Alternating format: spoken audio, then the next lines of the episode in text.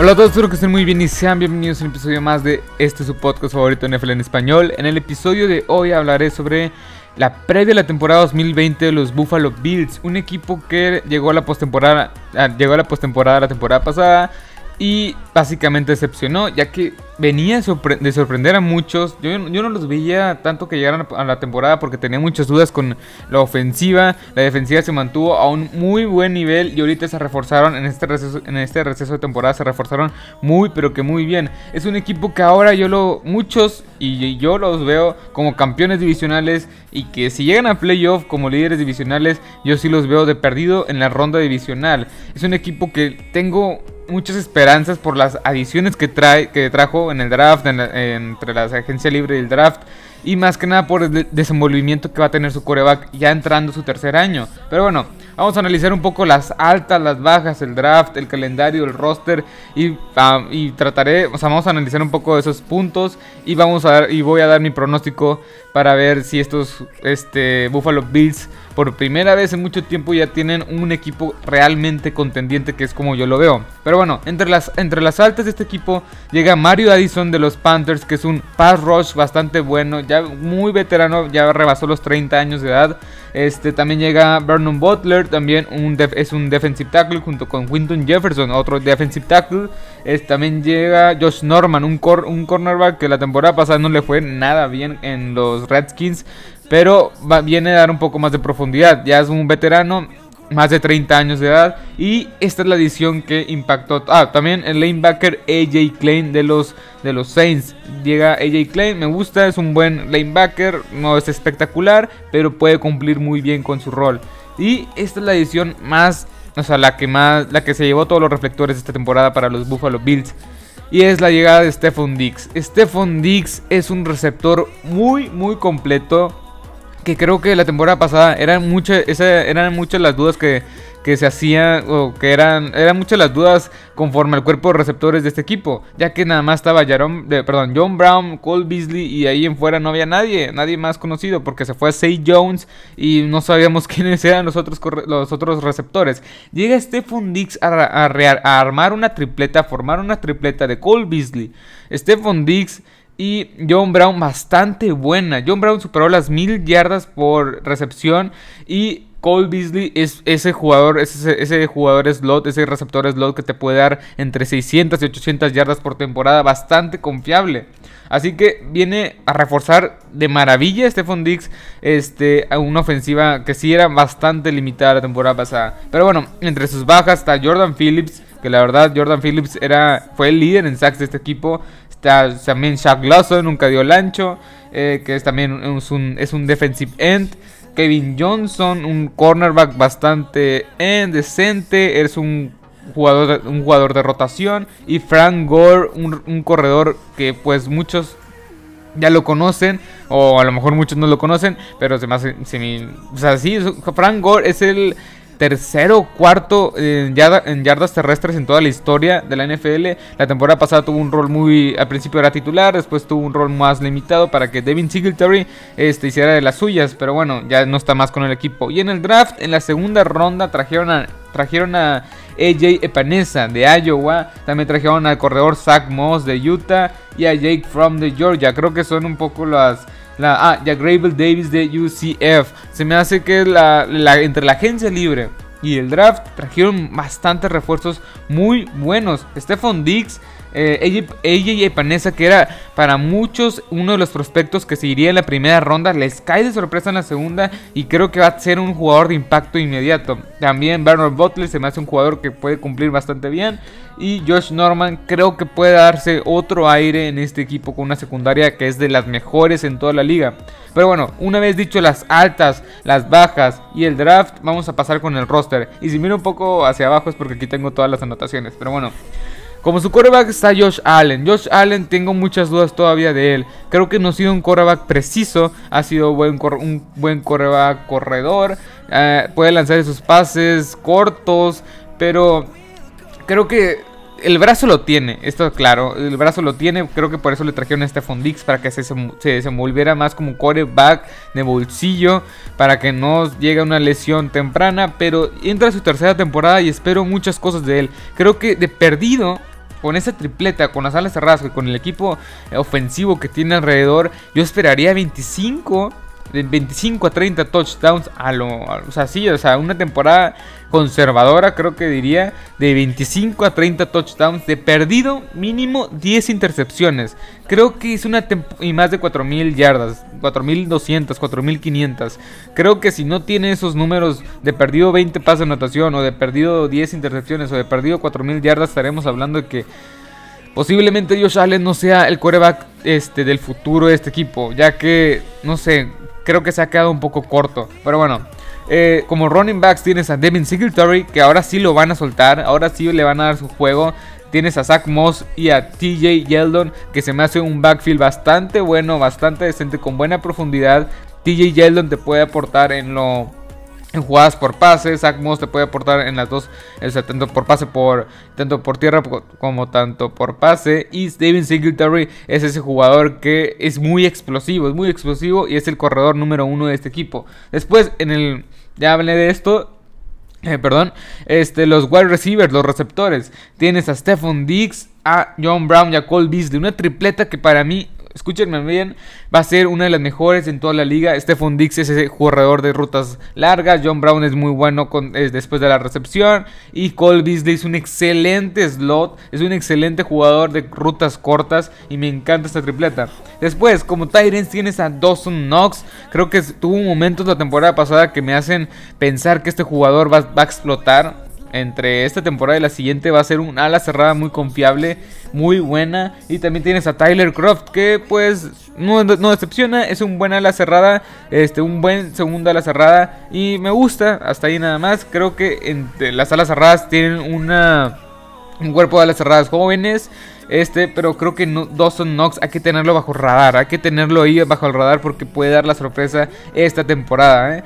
Después, como este, línea ofensiva tienes a. Como tackle izquierdo tienes a Dion Dawkins. Perdón, Dio Dawkins, sí. También Quinton Spain. Mitch Morse, Brian Winters y Cody Ford. Me gusta la línea ofensiva. Creo que puede dar un paso más este, esta temporada. Quinton Spain, eh, Mitch Moore se me hace un buen centro. Quinton Spain, todo el lado izquierdo, Dion Dawkins y Quinton Spain se me hace que son buenos. Cody Ford, tengo mis dudas. Y Brian Winters también. Pero creo que tanto el centro como el lado izquierdo están muy bien protegidos. Va a ser una buena línea. Y en general esta ofensiva me gusta bastante. Creo que Josh Allen va a desenvolverse bastante bien con la llegada de Stephon Diggs. Devin Singletary va a ser ese corredor de más de mil yardas. O es lo que yo espero. Stephon Diggs va a ser ese este receptor también de mil yardas que va a aportar mucho este, en, todos los partidos. John Brown, no sé, esperaría unos 800 de perdido yardas por él, 500 yardas de Cole Beasley. Eh, como alas cerradas, Dawson Knox se me hace que va a ser un jugador que este año va a ser el año en, cual, en el cual se va a, eh, va a explotar como tal, o sea, va, va, a sumar de perdido 500 yardas, 5 pases de anotación, es lo que yo les vengo pronosticando. Y la línea ofensiva es buena, Creo que es buena. Este, y nada más que decir, es una buena ofensiva que se reforzó bastante bien esta temporada. Pasemos a una de las unidades más fuertes en cuanto a defensiva de toda la NFL. O sea, la defensiva de los Buffalo Bills es de verdad. Tienes como, es una defensiva 4-3, que eso me encanta, las defensivas 4-3. Tienes a Trent Murphy y AJ Epinesa como defensive ends. Tienes a de Vernon Butler, Ed Oliver y Quinton Jefferson como defensive tackles. Y me gusta mucho Ed Oliver. Creo que también entrando a su segunda temporada es un mini. ¿cómo, ¿Cómo, lo llamaban? Mini Aaron Donald. Es como un mini Aaron Donald. Y si puede hacer la mitad que lo que hace Aaron Donald es suficiente. Creo que Ed Oliver es una, va, a seguir desenvolviéndose y no, no le sorprende que tenga de perdido 10 capturas, 50 tacleadas esta temporada. Y siendo así un defensive tackle que es mucho más difícil tener esos números, esas estadísticas. Y después del otro lado como defensive end tienes a Jerry Hughes que es un defensive end este bastante confiable, ya es muy veterano, más de 30 años de edad y creo que la línea, este front, este, esta línea defensiva me gusta bastante, creo que sí va a ser una línea defensiva bastante buena.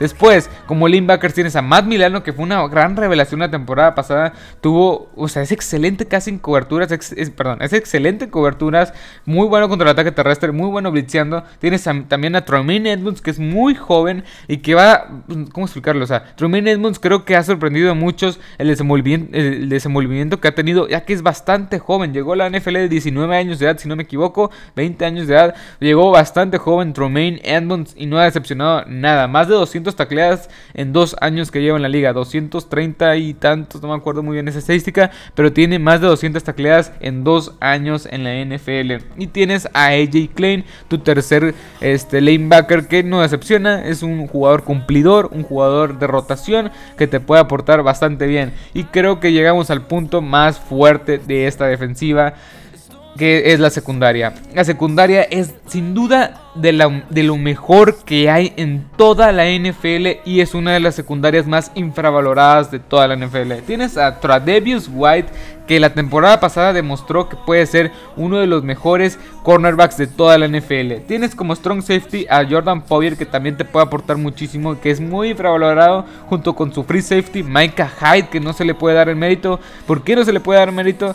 O sea, estos dos safety es una de las mejores, estos dos safety son una de las mejores duplas de safeties que hay en toda la NFL y no le dan el mérito suficiente. Y tienes a Levi Wallace y a Josh Norman como los otros cornerbacks. Me gusta esta secundaria. Esta secundaria puede ser una de las mejores de la NFL sin duda alguna. Tienes Travis White cada poco a poco, o sea, ya, ya entró en la conversación de ser top 5 seguro, top 3 quizá de los mejores cornerbacks que hay en toda la NFL. Jordan Poyer y Micah Hyde son de los mejores que hay en su posición y son de las mejores duplas de safeties que hay en toda la NFL. Y Levi Wallace, Will, Levi Wallace no decepciona. Josh Norman se me hace que va a agarrar un nuevo aire aquí. No, no digo que tenga unas 10 no digo que tenga unas 5 intercepciones. O sea, digo que puede ser cumplidor. Quizá tenga unas cuantas intercepciones. No creo que tenga la super temporada que tuvo cuando estaba en Carolina. En Carolina pero bueno. Y el récord que yo le puedo llegar a dar a este equipo es de 10 ganados, 6 perdidos. Sí, ah, siendo líder de su división, ganando este, su división, claro, porque los Patriotas ya no están ahí. Bueno, sí están, pero se les fue. Si la temporada pasada tenían este, 10 titulares, se les fueron 8 de esos 10 titulares de la temporada pasada ya no está Tom Brady, no va a jugar Shaq Mason, no va a jugar Patrick Chung, no va a jugar Donta Hightower. Este, muchos jugadores titulares de rol de tiempo completo ya no están más con este equipo. Es un equipo que la temporada pasada demostró que ya venía con muchas deficiencias y lo más este y los más destacables pues no van a jugar esta temporada, no van a jugar por el tema del COVID o no, no van a jugar por el tema de pues que se fueron en la agencia libre. Este, y los Dolphins pues están en reconstrucción. Los Jets, el head coach no me convence. Y nada más quedan los Buffalo Bills como claro contendiente a ser el líder en su división. 10-6 es el récord que los veo. Es un calendario bastante difícil. Van contra los Ravens en la semana 1. Kansas City, Seattle, Arizona, San Francisco, Pittsburgh, Broncos, los Chargers. Los Chargers que tienen una defensiva secundaria muy, muy buena y que también te quiero analizar ese equipo que la verdad me llama bastante la atención.